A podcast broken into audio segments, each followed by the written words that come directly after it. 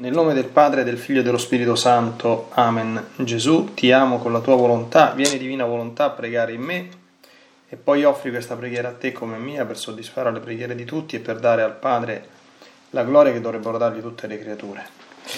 Mia Divina Maria, ti amo nella divina volontà, Regina Immacolata, Celeste Madre mia. Vengo sulle tue ginocchia materne per abbandonarmi fra le tue braccia, per chiederti questo spirito ardenti che mi ammetta a vivere nel regno della divina volontà Mamma Santa, tu che sei la regina di questo regno, ammettimi a vivere in esso affinché non sia più deserto, ma popolato dai figli tuoi. Perciò, sovrana regina, a te mi affido affinché guidi i miei passi nel regno del volere divino e stretta la tua, e stretto la tua mano materna guidare tutto l'essere mio affinché faccia vita perenne nella divina volontà. Tu mi farai da mamma e come a mamma mia ti faccio la consegna della mia volontà affinché me la scambi con la divina volontà e così possa restare sicuro di non uscire dal regno suo. Perciò ti prego che mi illumini attraverso questa meditazione affinché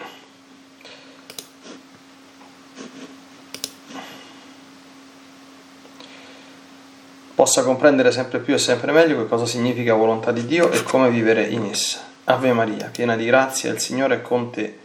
Tu sei benedetta fra le donne e benedetto è il frutto del tuo seno, Gesù.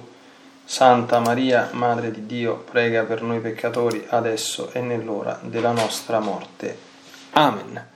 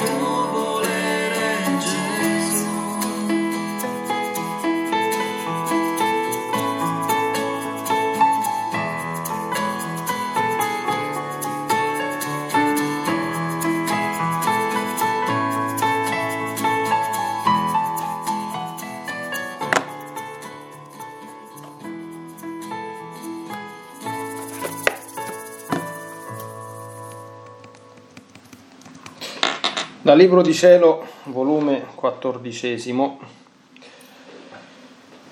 9 giugno 1922.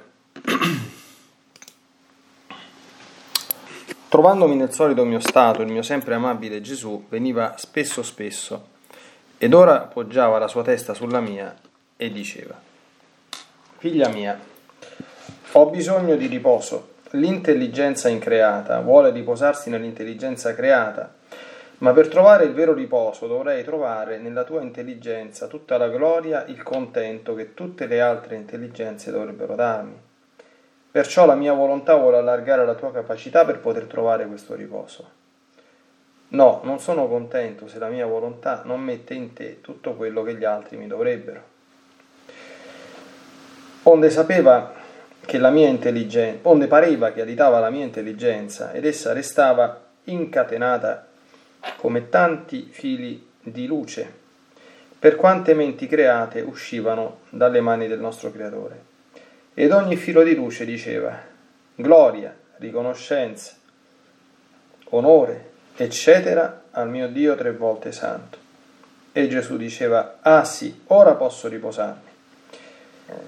Trovo il ricambio dell'intelligenza della creazione.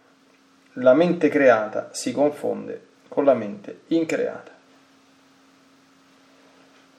Onde dopo ho appoggiato la, sua testa sul mio cuore e pareva che non trovavo completo riposo, onde ha messo la sua bocca sul mio cuore e lo fiatava ad ogni fiato il mio cuore si allargava, poi ho soggiunto, figlia, sono risoluto a riposarmi, perché voglio tanto fiatare il tuo cuore per mettervi tutto l'amore che tutto il resto della creazione dovrebbe darmi. Il mio riposo non può essere perfetto se non trovo il ricambio dell'amore che è uscito da me. Perciò voglio trovare in questo cuore l'amore che tutti dovrebbero darmi. Il mio volere farà questo prodigio in te ed il tuo cuore avrà una nota per tutti che mi dice amore. Onde dopo ha messo di nuovo la sua testa sul mio cuore e si riposava, come era bello vedere riposare Gesù. Onde scompariva e ritornava, ed ora voleva riposarsi sulle mani, ora sulla spalla. Pareva che voleva vedere se tutta la mia persona si prestava a farlo riposare. Onde dopo mi ha detto, Diletta mia, quanto amore sento verso di te, tutto l'amore che dovrei dare agli altri e che loro rifiutano, lo accentro in te Sento in te l'eco della mia parola creatrice. Facciamo l'uomo a nostra immagine e somiglianza. E ne veggo il compimento. Ah, solo il nostro volere farà ritornare l'uomo alla sua prima origine. Il nostro volere getterà tutte le impressioni divine nel volere umano e travolgendo un volere nell'altro lo porterà sulle sue ali nelle braccia del suo creatore, non brutto come l'ha fatto la colpa, ma puro e bello e simile al suo creatore. Perciò voglio che tu riceva tutte le impressioni della mia volontà nella tua, affinché cielo e terra non possano discernere che la sola volontà divina agente in te, da cui loro si sentiranno come travolti. E tutti riceveranno il bene dell'operato divino nella creatura. Perciò prestati e sii fedele. Dopo di ciò è ritornato di nuovo, ma tutto afflitto, e mi ha detto, io ne sono dolente quando pensano di me che sono severo e che faccio più uso della giustizia che della misericordia. Stanno con me come se ad ogni cosa dovessi colpirli, o quanto mi sento disonorato da questi tali. Perché questo li porta a stare con me a debita distanza, e chi sta distante non può ricevere tutta la fusione del mio amore. Mentre, e mentre sono loro che non mi amano, pensano di me che sono severo e quasi un essere che faccio paura mentre solo col dare uno sguardo alla mia vita possono solo rilevare che solo un atto di giustizia io feci, quale fu che per difendere la casa del padre mio presi le funi e me ne a destra e a sinistra per cacciare i profanatori, che poi tutto il resto fu tutta misericordia, misericordia del mio concepimento, la mia nascita, le mie parole, le mie opere, i miei passi, il mio sangue sparso, le mie pene. Tutto era in me amore misericordioso. Eppure si teme di me, mentre dovrebbero temere più di loro che di me.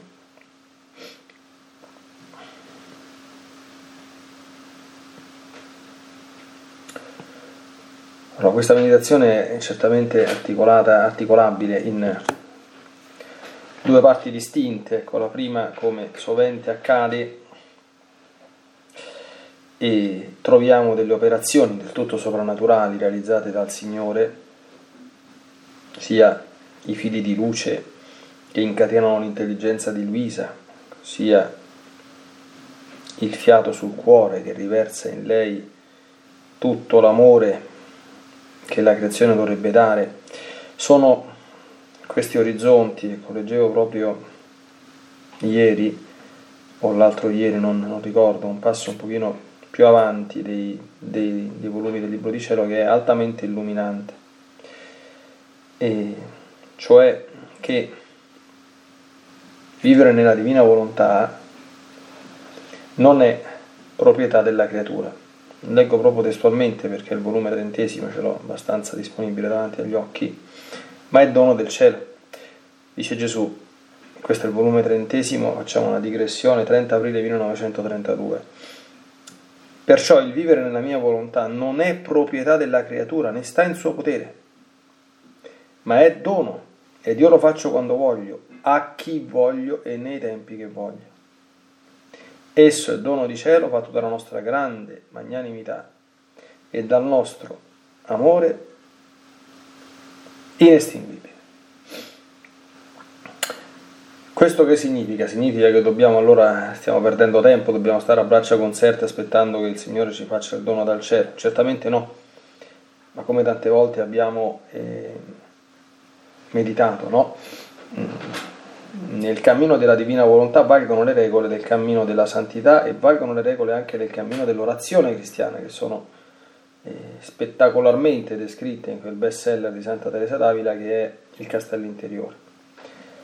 Ripeto anche per la nostra meditazione, anche per la nostra vita, che mh, mm, fino a metà del castello, perché sono più o meno le quarta, la quarta stanza o le quarte dimore, l'anima prosegue aiutata dalla grazia, ma mettendoci del suo e per arrivare al top dell'orazione, diciamo così, ordinaria, che è, non ricordo ancora, l'orazione di raccoglimento, si chiama così, dove si cominciano a sperimentare eh, già degli effetti simili all'orazione infusa, che è l'orazione di quiete, che è lo stadio successivo, ma dove non c'entra più la nostra natura umana perché è puro dono del cielo, per arrivare a quel livello eh, l'anima deve aver, deve essere stata costante e attenta nell'orazione vocale, deve aver imparato a fare la meditazione, aver fatto la meditazione con costanza e perseveranza bene per tanto tempo, aver cominciato a imparare a pregare in maniera affettiva, contemplativa, quindi non soltanto razionale o intellettuale, quindi significa tante ore d'adorazione, tanti colloqui con Gesù. E ecco, allora lì si arriva in certi momenti che certamente sotto l'onda della grazia, però trovare il raccoglimento, trovare l'intimità con Gesù, la cosiddetta appunto orazione profonda è facilissimo. A volte è proprio è quasi istantaneo, basta che si crei un minimo di condizione esteriore, no? E, anche se non sempre accade, perché qualche volta il nostro Signore non fa partire la preghiera, però proprio ricordarci che anche se in questo stadio c'è del nostro, però c'è del nostro, ma se non ci fosse il suo non ci staremmo mai. Dall'orazione di quiete in poi è, allora, è tutto quanto dono di Dio, quindi l'orazione di quiete, quindi l'orazione infusa, prende i momenti, io, basta leggere Santa Teresa, l'orazione infusa, l'orazione di quiete, l'orazione di unione, il rapimento, la visione immaginaria, il volo dello spirito, il fidanzamento spirituale, il matrimonio mistico, sono tutte quante, sono tutti quanti stati successivi della preghiera dove si va con la grazia di Dio. Attenzione che tra l'altro prima di arrivare anche a, nel passaggio tra la prima e la seconda, eh, la seconda fase ci sono le notti di cui approfondite da San Giovanni della Croce, perché le notti dei sensi le notti dello spirito, perché Dio non ti unisce con Lui, non ti porta quindi alla perfetta unione con Lui, se ci sono ancora degli attaccamenti grossolani, cioè sensibili a delle cose terrene, o, e questa è la cosa più dolorosa e più difficile, degli attaccamenti spirituali, affettivi, a qualunque cosa, fosse anche la più santa che esiste, questa è la notte dello, dello spirito. Ecco. Quindi capiamo, no? Allora, eh, Personalmente, quindi non, non ne posso, insomma, non posso affermare questo con certezza, insomma, perché non ho una conoscenza così approfondita, come tra l'altro, insomma, miei illustrissimi, insigni e venerati confratelli che conoscono questo mondo da molto più tempo di me, che hanno molta più certamente esperienza, no? Mi sembra però di, eh, di comprendere che eh, il cammino della divina volontà, chiamiamolo così, quindi questa via splendida e peculiare di santificazione eh, sia, come dire, mh, mm, eh, strutturato in base a leggi analoghe di quelle che accade nel processo di santificazione ordinaria, anche se questo porta via un'altra vita. Cioè c'è una fase dove noi dobbiamo, dopo aver preso la risoluzione ferma, crescendo nelle conoscenze, sforzandoci di fare sempre più e sempre meglio la volontà di Dio in tutte le forme possibili, moltiplicando gli atti preventivi, le fusioni, giri, eccetera, eccetera, giungere fino a dove riusciamo a giungere.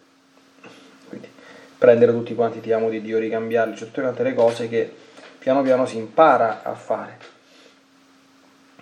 Eh, ma che venga Gesù a fiatarmi sul cuore, non ci posso fare niente, capite? Tanto, tanto per essere...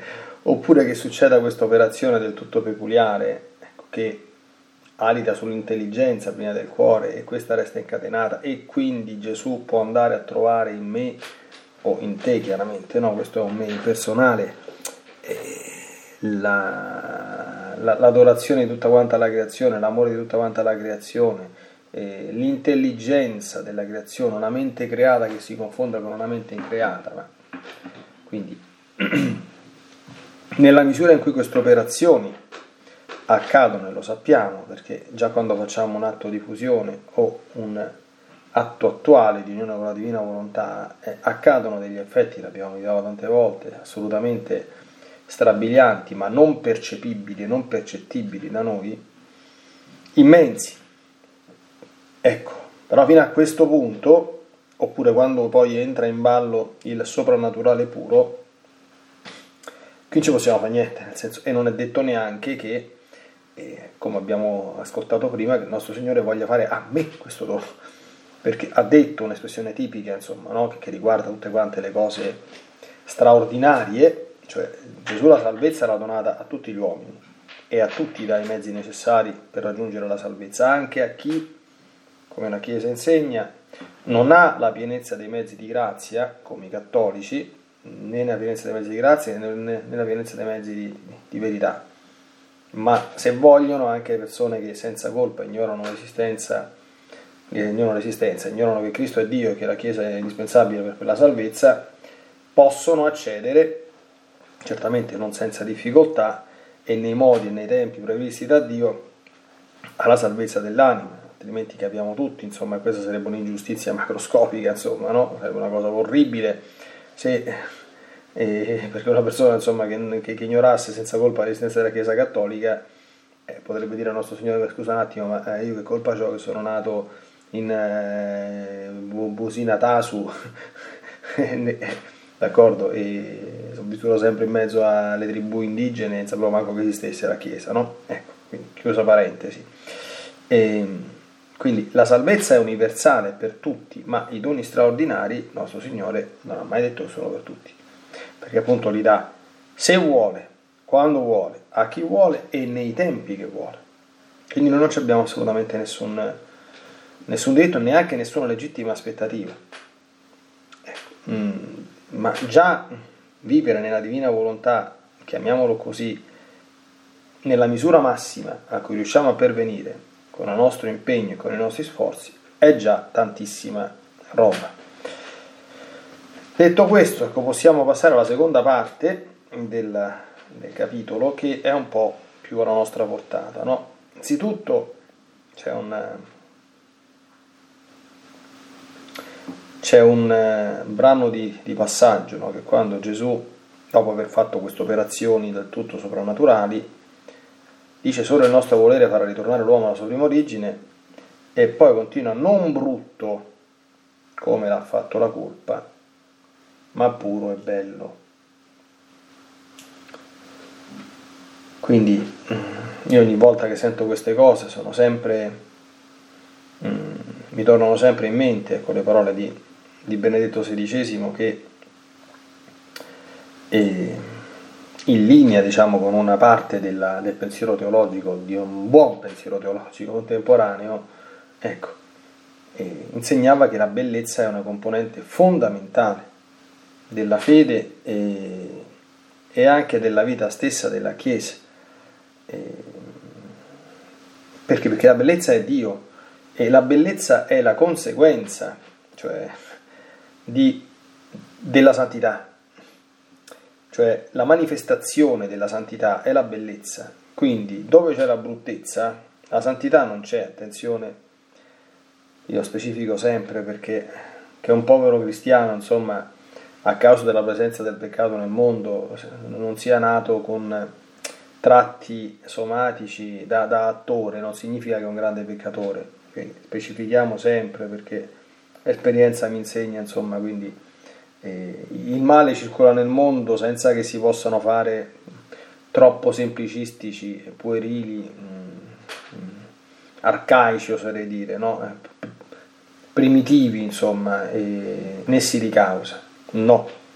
Però mh, anche tutto quanto lo splendore, la bellezza per esempio dell'arte cristiana, delle chiese, di, non è stata fatta semplicemente per appagare l'occhio perché le chiese si riempiono di turisti che fanno baccano e profanano eh, le chiese col baccano che fanno e che entrano lì dentro soltanto per guardare le opere d'arte senza mai farsi il segno della croce. Non è stata fatta per questo motivo.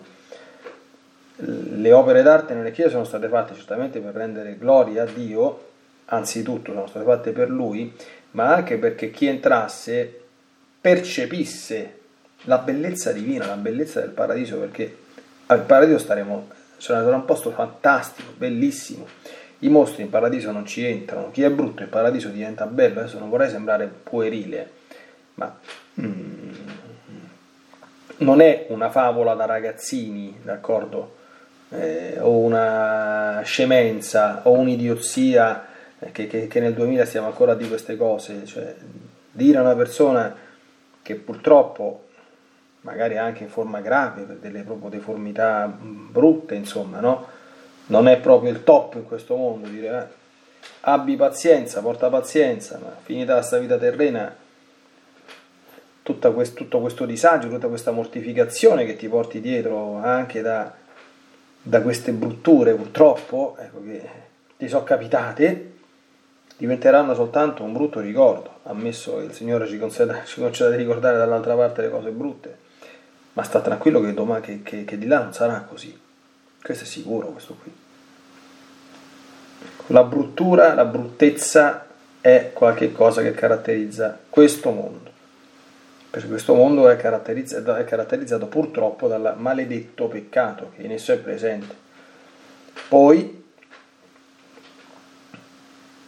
la bruttezza è proprio il distintivo, mm, la connotazione essenziale, eh, la caratteristica dominante dell'inferno che è il, eh, dire, la, la, sagra degli orrori, il cocktail degli orrori, ecco, la, la, la fabbrica degli orrori inimmaginabili a mente umana, perché come non sono immaginabili le bellezze del, del, del paradiso, così non sono immaginabili le brutture del, dell'inferno, eh?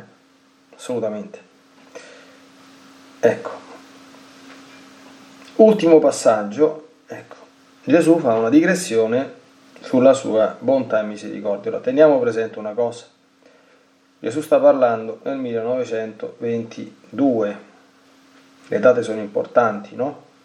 L'apostola della Divina Misericordia, che è Santa Faustina Kowalska, è nata nel 1905 ed è morta nel 1938, quindi contemporaneamente a questi scritti credo che stesse proprio entrando nel suo convento di, di Cracovia, se non ricordo male, però quindi si prenda insomma proprio verso i 17-18 anni ha iniziato la sua vita religiosa in senso stretto, no? E avrebbe ricevuto la rivelazione sulla Divina Misericordia.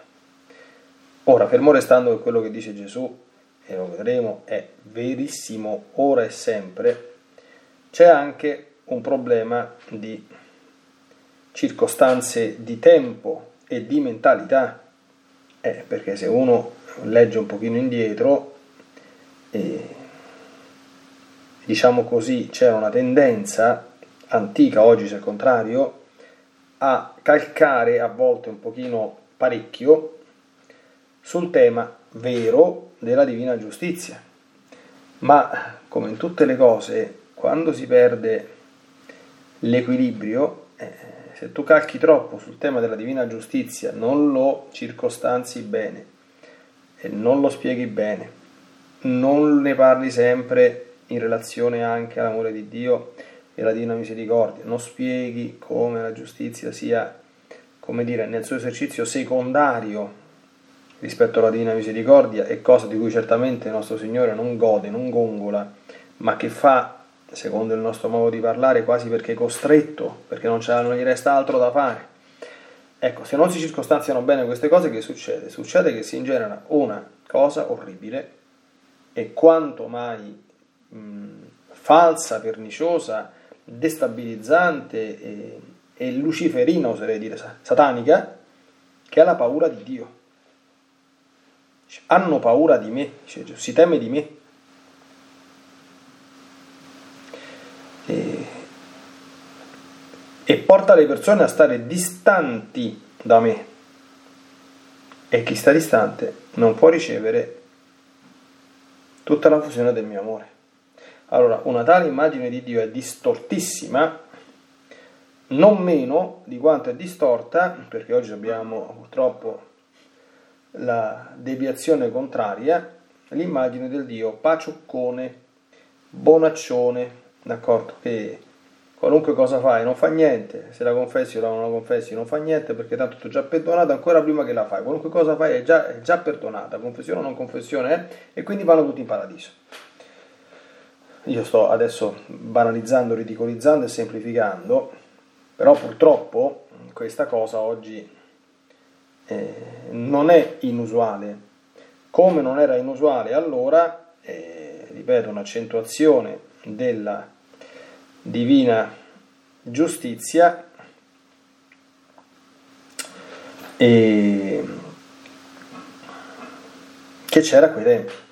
E che era spinta fino al punto ecco, da veramente terrorizzare le anime, cioè che dice, dice eh, penso che occasione essere severe che faccio paura, d'accordo? Stanno con me come se ad ogni cosa dovessi colpire, la prima che ti fa Dio ti castiga questo nelle persone molto anziane, quelle poche che sono rimaste, lo dico anche con esperienza di, di sacerdote, si coglie un po' di questo. Ora, gli estremi sono sempre negativi, d'accordo? E solo che l'estremo questo, cioè questo estremo, sì, produce il disonore da parte di questi tali, però che cosa impedisce? Impedisce la fusione nell'amore, quindi certamente fa vivere un rapporto con la fede, con la religione, con Dio brutto, basato sulla paura e sul terrore di essere castigati. Questo non è. Allora, la paura e il terrore sono le leggi su cui si fonda l'inferno. Sappiamo, la malavita si fonda sulla paura e sul terrore. Dio non vuole che, la, che, che, il suo regno sia fondato sulla paura, ma sia fondato sull'amore, non sul terrore. Tuttavia, mm, insegni autori, ecco, eh, mi risparmio insomma di, di, di citarli, insomma, perché alcuni sono ancora viventi, eh, hanno giustamente fatto notare che, la, che l'estremo di oggi, quindi l'immagine del Dio bonaccione e pacioccone, che manda tutti in paradiso, qualunque cosa abbiano fatto, a prescindere, è più pericolosa, nel senso, se uno ci crede e agisce di conseguenza, se ne va dritto dritto all'inferno, perché Dio non manda tutti in paradiso così, a, a mucchio discriminatamente. Non è così. Mentre chi rimane vittima, imprigionato in una visione di Dio brutta, diciamo terroristica, non vivrà mai nella divina volontà perché non potrà mai conoscere il suo amore, non potrà mai fondersi col, col suo amore, quindi questo è un danno enorme. Però a meno rischi di cadere in perdizione, perché se non altro per la paura dell'inferno e del castigo, almeno il minimo indispensabile, come dire, per, per, come dire, per avere quel rapporto servile, a volte anche mercenario, sono cose brutte, con Dio però lo fa. Spero che si capisca insomma il senso in cui sto ehm, facendo queste considerazioni. In ogni caso, sia dall'uno che dall'altro estremo bisogna stare alla larga, perché Gesù è amore ha spiegato, dice guarda che io, cioè la mia Santissima, sono venuto sulla terra per salvare i peccatori, per fare misericordia.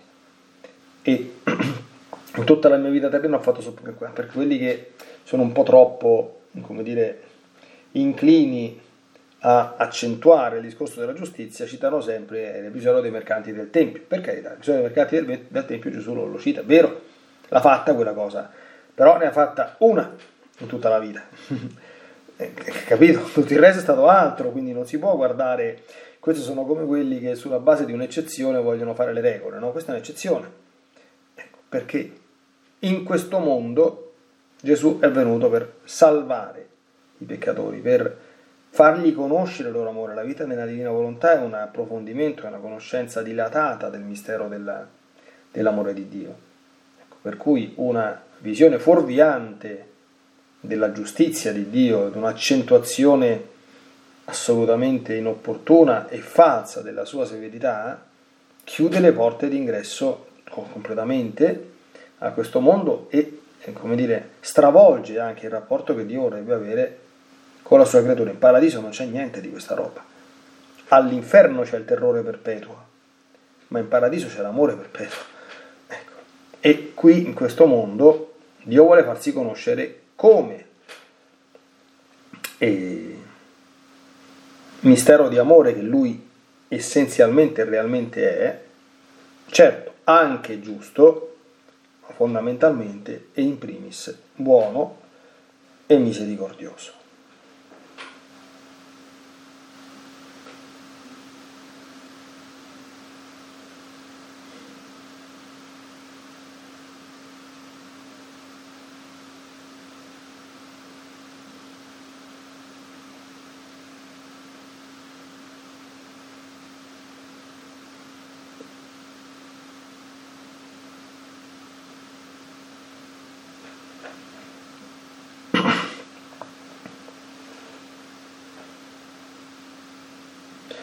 Al termine di questa meditazione, Santa Vergine Maria, noi ti chiediamo anzitutto l'aiuto per fare tutto quello che è il nostro potere, per vivere in maniera ordinaria nella divina volontà.